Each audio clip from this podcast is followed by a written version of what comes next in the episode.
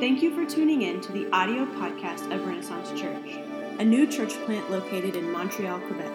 For more information about Renaissance Church, please check out our website, renaissancemtl.com.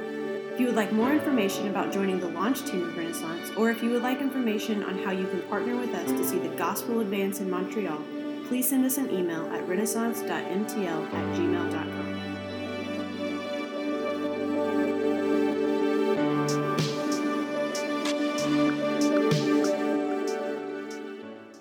So I have a question. How many people like to travel?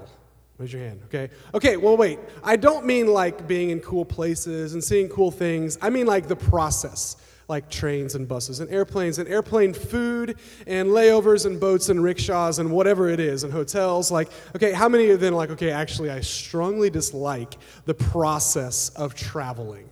Right? Okay, I, am somewhere in between. You know, airplanes are great because you get in their plane and you sit down and they feed you and they usually give you movies to watch. So it's like, yeah, this is great.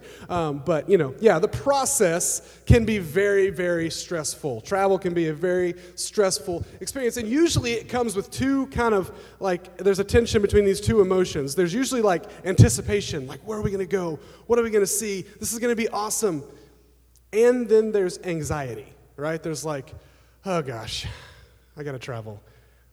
And if you're taking a flight, it's like, okay, what if I get stuck in the middle seat of the airplane between two massive guys like on their way to like compete in like a world's strongest man competition, right? And you're just kind of stuck there in the middle and they're both like leaning on you and sleeping on you and they both have like body odor and like and then you're sitting there and you're like I got to go to the bathroom. Like all these are things that can happen in traveling, right? And they can be very very stressful. Something can always go wrong, can always get delayed, can always get lost, and it can be a miserable experience. And we haven't even talked about like traveling with kids because that's a whole other thing. We'll save that, right? Recently, my wife Abby was traveling, and she was actually traveling on her own, and she went somewhere. And she was coming back through Toronto and she got stuck.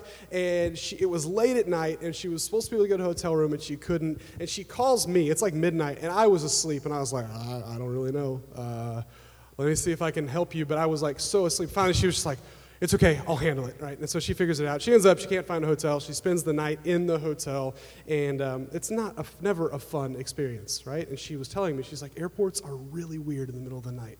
Like, what are these people doing? Like, why are they wandering around the airport, right? It's weird, right? So travel brings up anticipation and anxiety, right? And we, like life can feel like this as well. Like we can go through life knowing, hey, I'm excited about this, but I'm anxious about this. Like there's all kinds of things that we face the, anticip- the anticipation and the anxiety, things that bring joy, things that bring difficulty. There's a book, well, a well-known classic book. Many of you may have read it or may be familiar with it, called Pilgrim's Progress. And Pilgrim's Progress is a story following the life of a fictional character named Christian as he goes through the journey of life to a place called the Celestial City.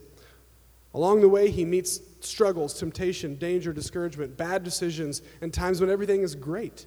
So this story is considered an allegory, which is pointing to, it's like a picture of a, it's a, a lot of symbolism of things, right? But it's pointing to the day, and day, day in and day out journey of following Jesus. It's kind of the, the big picture of him heading to the celestial city, this idea of heaven, this idea of following Jesus, but it's an allegory of all of that.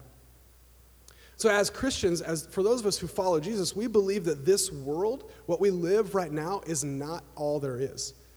Right? We believe that the Christian life is almost this, this idea of a pilgrimage, of going somewhere, heading somewhere.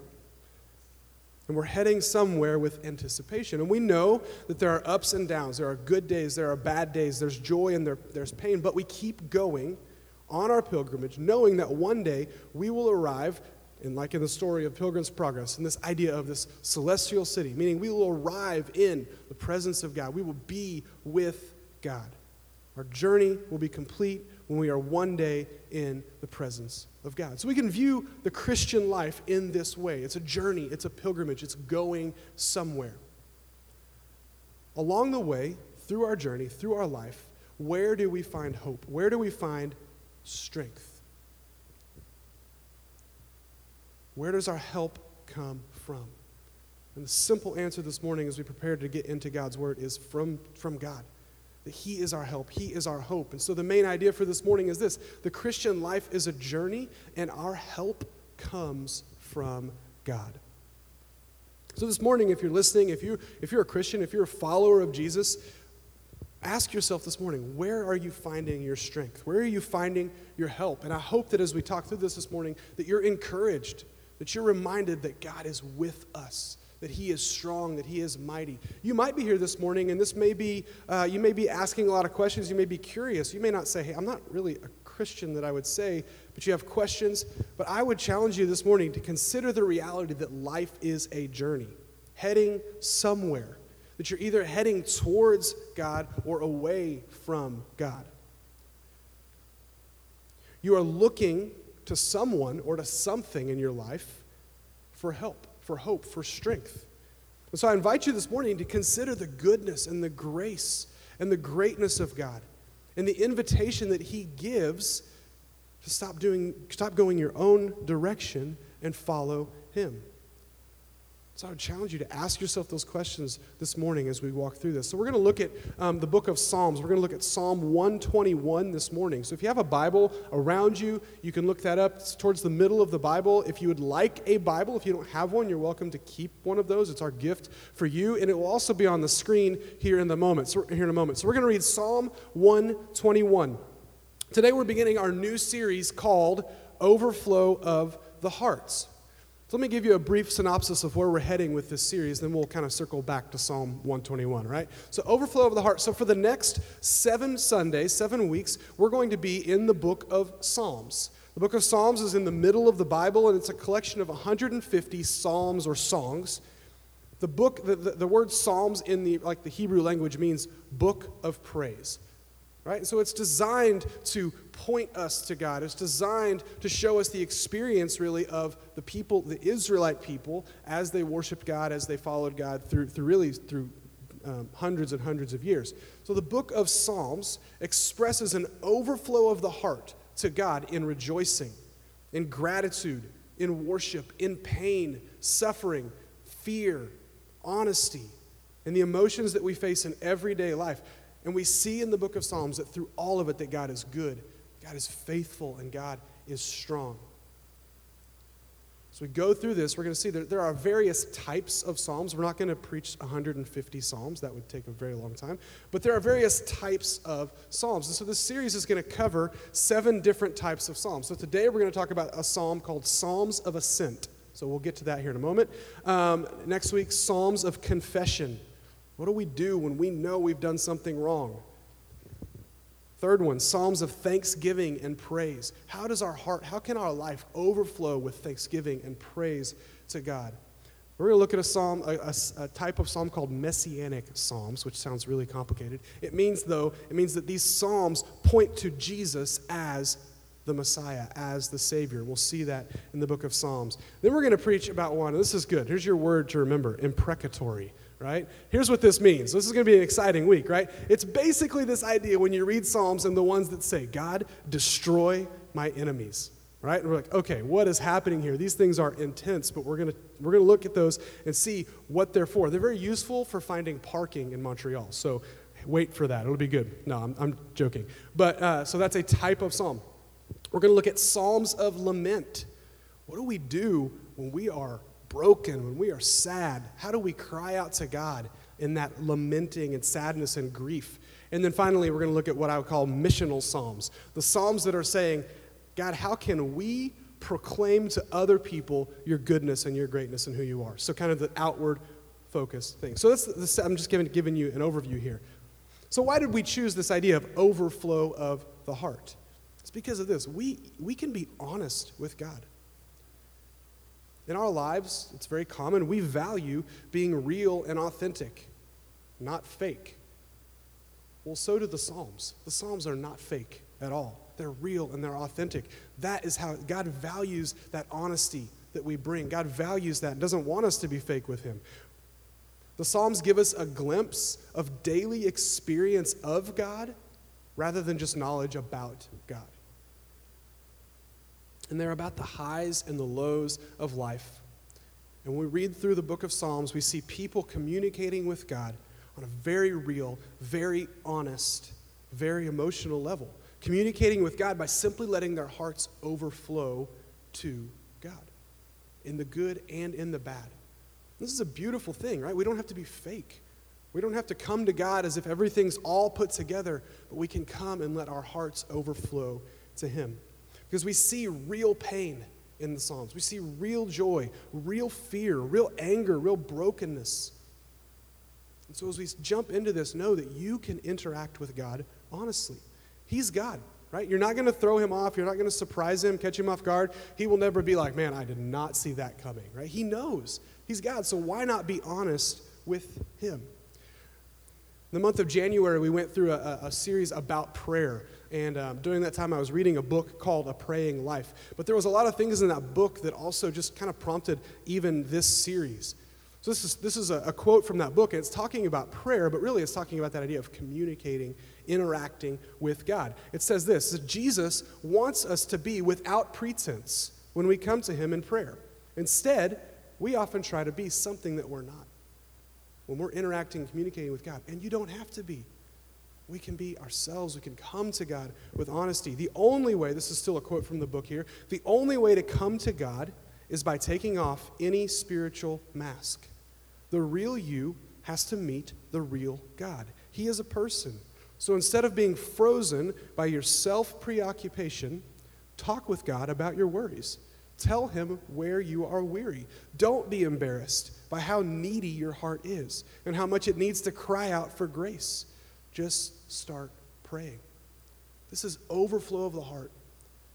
we don't come to God saying, okay, I got to clean this up, I got to fix this, I got to do this. We come to God with the good and the bad, and we let our hearts overflow to Him. So take off the mask.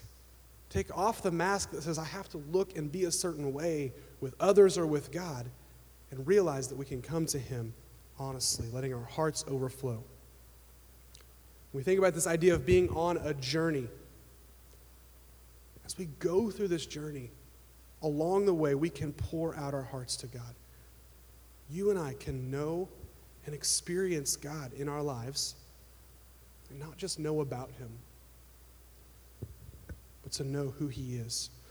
So the Christian life is a journey, and our help comes from God. All right, that was the introduction. You guys with me? We good? It was a long introduction today, okay?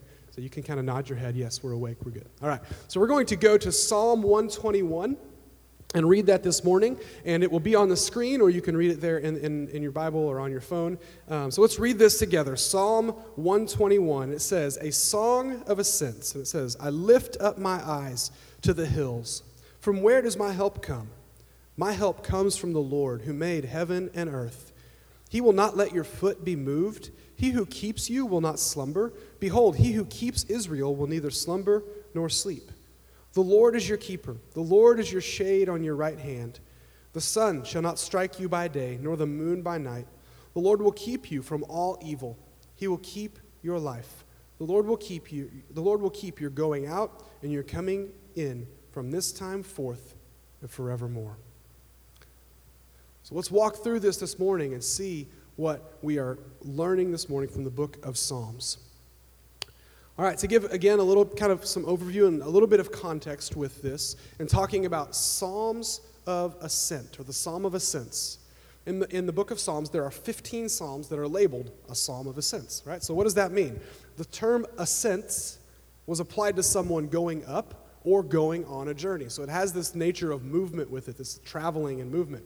Most likely, this group of psalms were designed to be sung while going up to Jerusalem, as Jerusalem was at a higher elevation than all the surrounding areas, and that's where the temple was located. So they had a very different structure long ago with the Israelite people where they would go to the temple periodically to worship, to make sacrifices, all of these things. And so it was a process. It wasn't just like saying, okay, we're going to go to church. It was this journey that they would take to go up to Jerusalem. And these psalms were designed to be sung, to be recited, to be remembered as they went on the journey, as they went up to Jerusalem. In Psalm 121, what we just read here is a simple but beautiful reminder of God's protection and care. If you look back in this passage that we just read, it said he is, he is the God who keeps us. And that word keeps, it means he guards, he protects, he upholds. And if you look at it, that word keeps or keeper is in there six times. Six times in eight verses. It's like, okay, this is almost overkill. Why does it keep saying this? Unintended. Sometimes we have to be reminded, right? As people, we need to be reminded of things very, very often. And so this psalm said, He is the God. He is your keeper. He keeps you. He keeps you as you come and as you go. He guards you. He protects you. So the Psalms of Ascent are about going somewhere, about journey. And in the middle of the journey, where do we find our help? Where do we find our hope? Where do we find our security? We're going to look at that this morning. The Christian life is a journey, and our help comes from God. We're going to look at two contrasting points this morning, two things. So the first one is hope and help, and the second one is perils and protection, right? I hope you enjoy the alliteration. I will do my best to keep the alliteration happening, right? Hope and help. So we read verses 1 and 2 again, and what's it say? I lift up my eyes to the hills. From where does my help come? My help comes from the Lord who made heaven and earth. I love mountains. And yesterday we went to New Hampshire and we got to drive through all kinds of mountains, right? And we kept telling our kids, guys, look at the mountains. And one of our children was like, I don't care, I'm reading a book. We're like, just enjoy the mountains, right? So I love mountains. They're beautiful, they're majestic, right? And so when we read this scripture, it says, I lift up my eyes to the hills. From where does my help come from? If you're driving through mountains, it's a natural thing to look up at the mountains, right? Um, I did not grow up around mountains, so I love being around mountains. So as we look, he's saying, I lift my eyes to the hills, I look to the mountains, and he asks himself a question Where does my help come from? So he asks himself a question and then he answers his own question. Like we do this often. Like, where did I put my phone? Oh, yeah, it's on the table, right? If you talk, if you talk out loud to yourself, right? Um, it's, it's okay, but then if you have like roommates or someone else, they're like, what are you doing? What are you talking about? Right? So he's doing this. He's, he's asking himself a question and then answering it. He says, where can I find my help? I lift my eyes to the hills. Where does my help come from?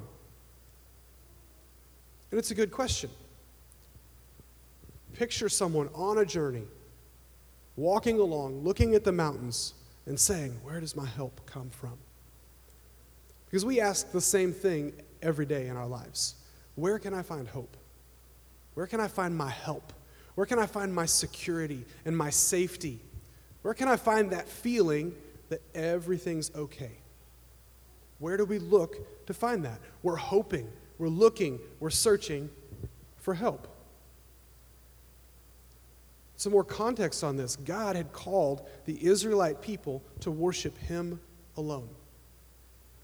But often, they worshiped other gods.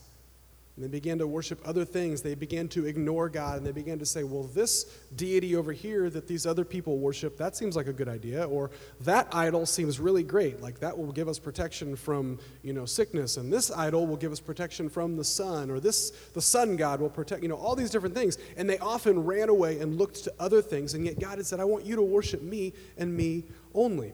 And so during this time of this psalm, there were a lot of the, the false gods, the pagan practices, a lot of these things actually happened on mountains, on hilltops. If you're here a few weeks ago, Abby talked about this during the kind of as we were beginning worship time, saying that in the mountains, these false temples, these temples to these pagan deities, and these things would happen, and all of these things would happen in the mountains. They would go to these high places.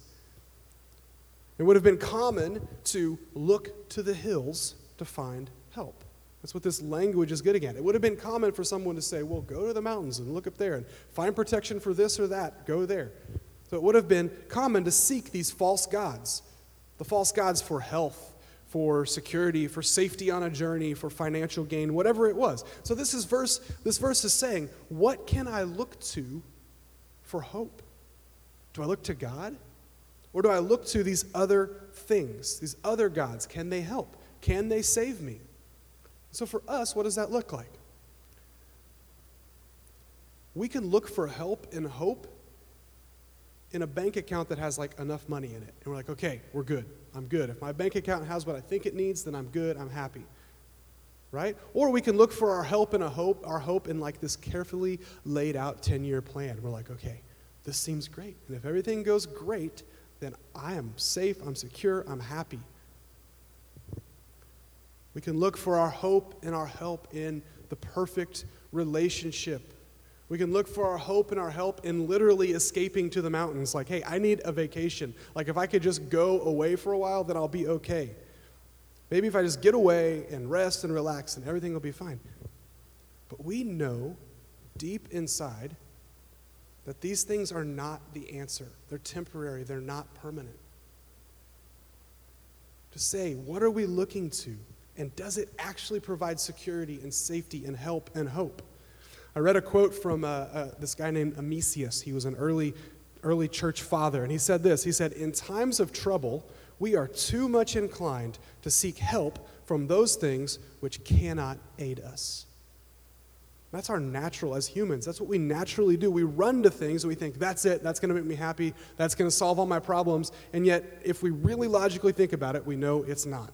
Because we do it with big things and we do it with dumb things. Ooh, if I could get that phone, that'd be awesome. Everything would be great. If I could get this, if I could get that. And yet, deep inside, we know it doesn't help. We, our natural instinct is to run away from God and to run to other things to try to make us feel okay, to try to make us feel secure.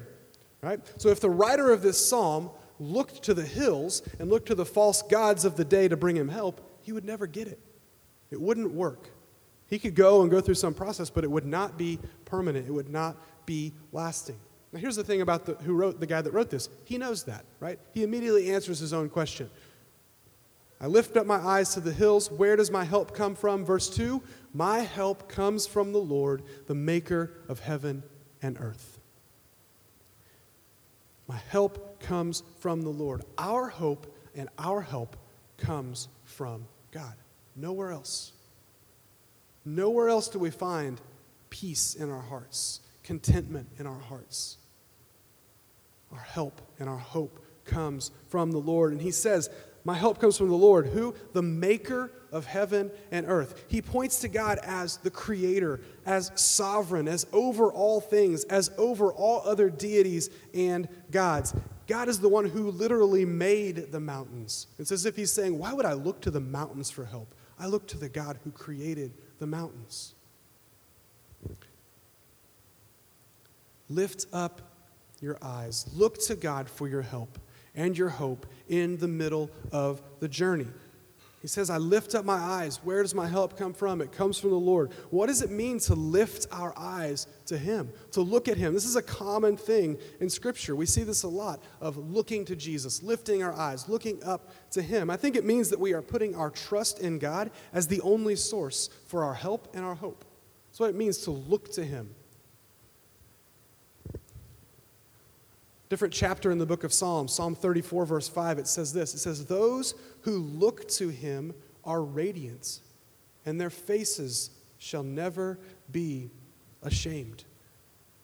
This idea of looking to him, lifting our eyes to him, it, it, it means that we are saying, I have faith that God hears, that God helps, that He is my hope. So to look to Him is more than just like physically looking up, it is saying, God, I don't have anywhere else to turn, but I'm turning to you because you are my help. I lift up my eyes to the hills. My help comes from the Lord. As we go through the journey of the Christian life, we look to God as our hope and our help.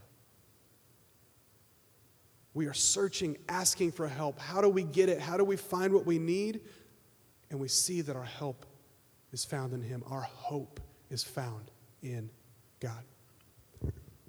Our hope and our help. So, part two this morning, second, second uh, thing perils and protection. And we'll see this as we walk through the rest of these verses. We move to verses, verses 3 through 8. Let's just read this again real quick. It says, He will not let your foot be moved. He who keeps you will not slumber. Behold, he who keeps Israel will neither slumber nor sleep. The Lord is your keeper. The Lord is your shade on your right hand. The sun shall not strike you by day, nor the moon by night. The Lord will keep you from all evil. He will keep your life. The Lord will keep your going out and your coming in from this time forth and forevermore.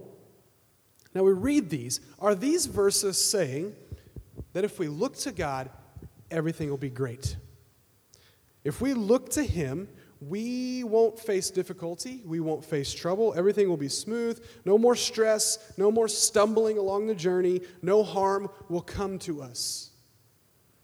I don't think that's what these verses are saying. Why? Because it doesn't even make sense. We know that that's not true. We know that life is difficult. We know that even when we look in the Bible, we are promised that if we are following Jesus, we will face difficulty. We will face suffering. Suffering is a part of the Christian life. We would, I wouldn't want to follow a God who just made everything great. I know that sounds strange, right? But we put our hope in Him, and along the way, yes, we still face trials, we face trouble. We know that to be reality. If it wasn't true, then this whole thing would be like, this is a weird fake thing where I got to hold up my end of the deal so God does His end of the bargain. That's not how it works, right? That's not how the Christian life works. So then what are these verses getting at? Because it said, it says, you know, He will not let your foot be moved, He will keep you, He'll guard you. We look at it this way Journeys are hard. We've already talked about this. Travel is stressful. And especially during Bible times, right? Imagine if you said, We're going to go up to Jerusalem and it's going to take us a few days and we're going to have to find somewhere to sleep and we're literally going to be walking along the road and the sun is going to be hot and the night brings all kinds of dangers and they're going along. He is not, the, the writer of this psalm is not telling us that this won't be difficult. Journeys are hard. These, these verses describe the difficulty, right? We can, as on our journey, in a physical journey, or if you were hiking or walking, but think about this metaphorically in life, right? We can slip, we can stumble. The sun, he says, the sun will not harm you by day.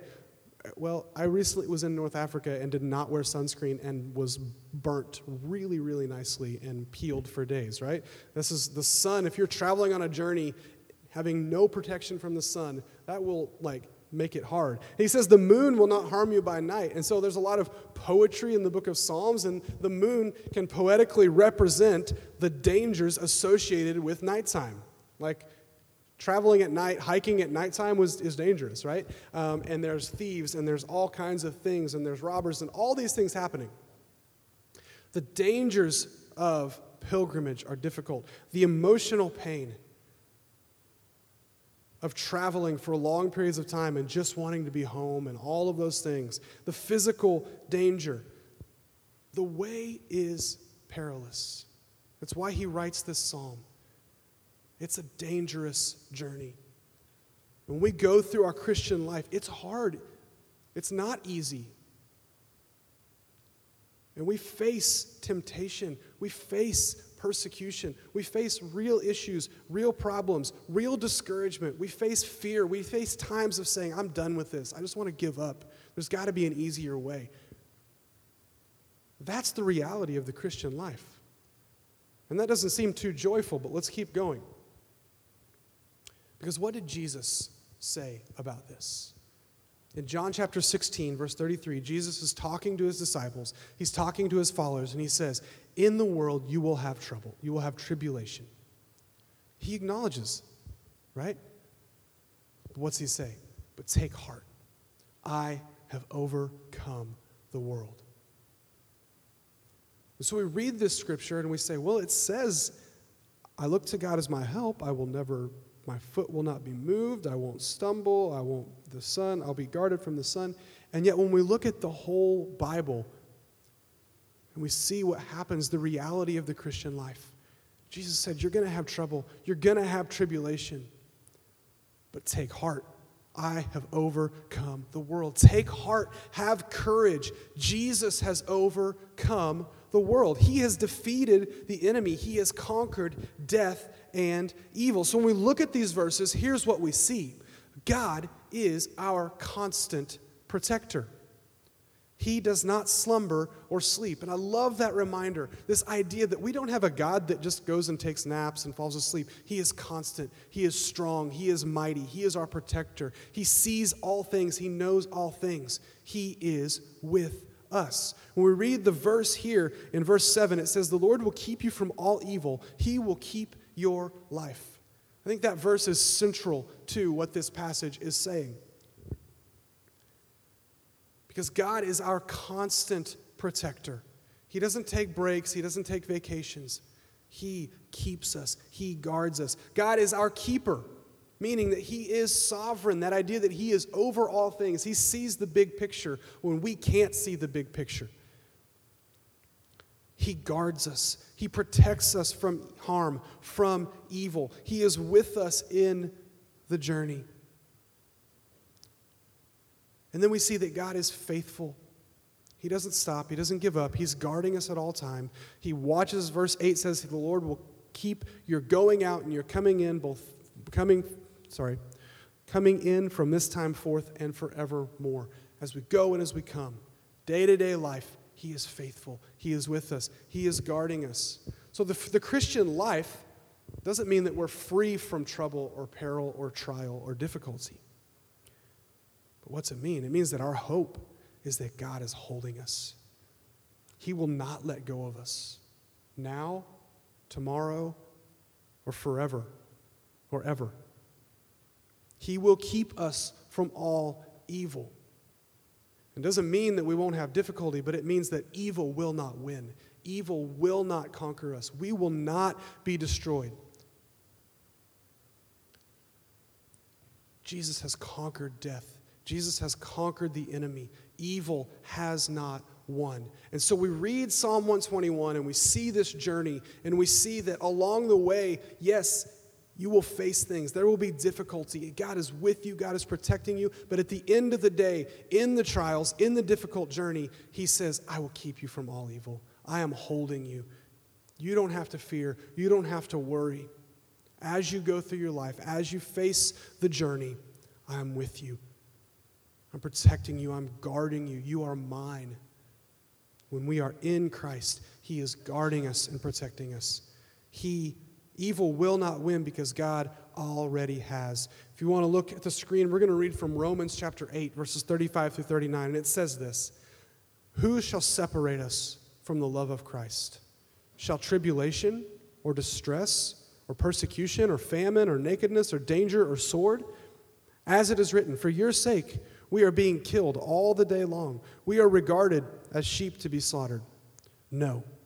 In all these things, we are more than conquerors through him who loved us. For I am sure that neither death nor life, nor angels nor rulers, nor things present, nor things to come, nor powers, nor height nor depth, nor anything else in all creation will be able to separate us from the love of God that is in Christ Jesus our Lord. On the journey, there is nothing that can separate us from the love of Christ. Evil will not win. We will not be conquered because He is holding us, because He is constant, because He is strong. We lift our eyes, we look to Him for our hope and our help, and we see that He is strong, that He is good. And even in our weakness, even in our struggle, even in our brokenness, He says, I've got you. I will not let you go. Nothing can separate us from the love of Christ that is in the love of God that is in Christ Jesus our Lord. He will not let go of us. That as we go through the Christian life, the Christian life is a journey, and our help comes from God. As we think about this this morning, and you think about your own life, think about the difficulty and the struggle and the good things and the bad things. This morning, lift your eyes to Jesus. Turn your heart towards Him to look to Him and say, God, where does my help come from? I'm looking and I'm searching and I'm searching. And then we can stop and say, But God, today my help comes from you. You are the maker of heaven and earth. You are strong and mighty. My help comes from you. When I grew up, I was part of a church and we sang this song often. You may know it. It was a song that said, Turn your eyes upon Jesus and look full in his wonderful face, and the things of earth will grow strangely dim in the light of his glory and grace. To look to Jesus is to say, God, I'm looking to you. There's all this stuff happening around me, all these things in my life, all these fears and struggles, and all these things, but I look to you. And when we look to him, those things become strangely dim because we look and say, God, you are strong and you've got me. I don't have to walk in fear, I don't have to live afraid that I'm not going to make it through this journey because, God, when we are in Christ, He is holding us. We don't have to fix ourselves. We don't have to pull ourselves together. We don't have to save ourselves. This is the message of the Bible, the message of Jesus. The message of Jesus is that you and I, we're broken, we're sinful people. We have rebelled against God. We've said, I'll do it my own way. I'll look to other things to find my help.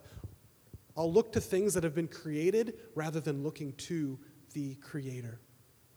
And we run from God and we say, I'll do it my own way. And the Bible calls this sin. And our sin isn't just like, well, you've got some problems. Our sin separates us from God, and we can't fix that problem. We can't get back to God just by being better, or just by working harder, or just by pulling our life together. We're separated from God. We're stuck in our sin and in our brokenness. And we start running to all kinds of things to try to fix our brokenness. We start running to things to make us happy. We start lifting our eyes to the hills, to these other things. Ooh, maybe that'll help me. Maybe that will help me. But the reality is, none of it will. But the good news of Jesus is that God has loved us enough that he sent his son Jesus, who came to earth. And Jesus was born of a virgin and lived a sinless life. He always kept God's standard. He did everything God required. You and I didn't. And because of that, we deserve punishment. And yet, Jesus kept God's standards.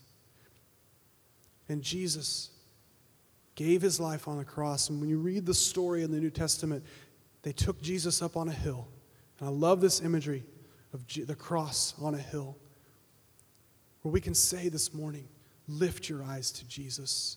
Imagine looking up to the cross and seeing Jesus, the perfect, sinless Son of God, giving his life for you because he loves you, taking your place, dying for you. And we lift our eyes and we look to Jesus as our Savior, as our help, as our hope. And when we look to Jesus, when we put our faith in Jesus, and we say, God, would you take control? I want to give up this life I'm living. I want to give up running to other things to find my help. Jesus, I look to you. You are my help. You are my hope. And in that moment, when we put our faith in Jesus and turn away from our sin, we are forgiven. We are made right with God. Our sin and our guilt and our shame are removed and we are made right with God. We are brought into relationship with God and forgiven. And it's then that we experience God in our lives, that He holds us. He, we know with confidence that He never lets us go. And our hope is both now and for eternity that we are held by God, that we are safe in Him. So this morning, be reminded that your help comes from the Lord. You don't need to look anywhere else. You can. You can look all kinds of places. You can spend your life looking all kinds of places. We believe that the truth about God is that we will only find our help and our hope in Him. Our help comes from the Lord. Secondly, for those of you who have put your faith in Jesus, if you are a Christian, be reminded this morning, be encouraged. He is holding you, He is with you. He won't let you go. When we feel like it's when we feel like everything's falling apart, we can put our faith and say, But you are holding me. You are strong. We're going to continue in worship this morning. I'm going to have um, the, the band come up as we begin to worship and we begin to sing, the song that we're going to sing next basically says the words of this psalm I lift my eyes up, my help comes from the Lord. And so this morning, as we sing and as we think about what we have read,